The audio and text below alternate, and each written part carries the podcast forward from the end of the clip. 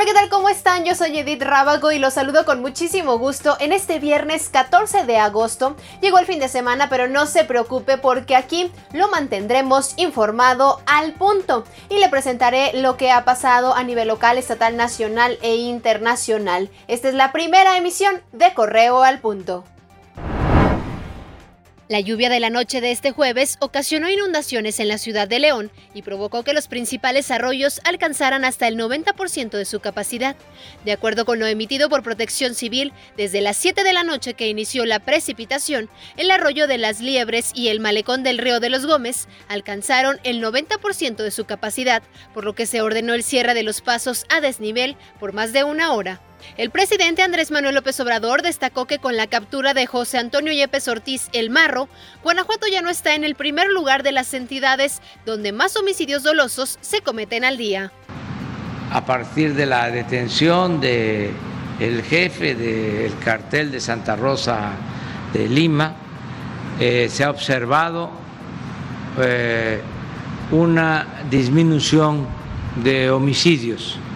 No han desaparecido, pero sí, eh, ya no está en primer lugar Guanajuato en estos últimos 15 días, no está apareciendo como era anteriormente en primer lugar.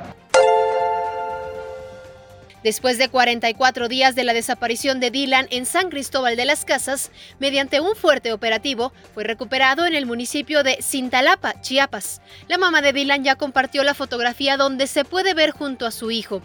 Se espera que en las primeras horas la Fiscalía del Estado de Chiapas dé información al respecto. Preocupado por el avance sostenido de las infecciones, el gobierno español tomó las medidas restrictivas más duras desde que levantó el estado de alarma, prohibió fumar en la calle y decretó el cierre de bares y discotecas en todo el país. La decisión se tomó en una reunión de urgencia convocada esta mañana con representantes de las 17 comunidades autónomas en las que se divide el país. Lo invito a que se quede conectado con nosotros a través de redes sociales en Facebook, Twitter, Instagram y YouTube. Nos encuentra como Periódico Correo. Nuestra página web es periódicocorreo.com.mx y no se olvide de nuestra edición impresa. Recordar que nos encontramos en semáforo naranja, lo que significa que no debemos bajar la guardia respecto a la pandemia del coronavirus y salimos de casa, llevar nuestro cubrebocas, gel antibacterial y mantener la distancia con otras personas. En unas horas más, mi compañero Roberto Itzama le estará llevando toda la información hasta sus hogares porque queremos que usted se quede en casa y de llevarle la información nos encargamos nosotros. Cuídese mucho, que tenga un excelente fin de semana y el lunes tenemos una cita con la información. Hoy en nuestras redes sociales, no te pierdas. Policías de Silao paran patrullaje en señal de protesta. Reclaman que no se les entregó el dinero acordado del Fortaseg. Además, bajan contagios en San Miguel de Allende tras aplicar de manera estricta las medidas de distanciamiento social. Mantente conectado e informado en Correo al Punto.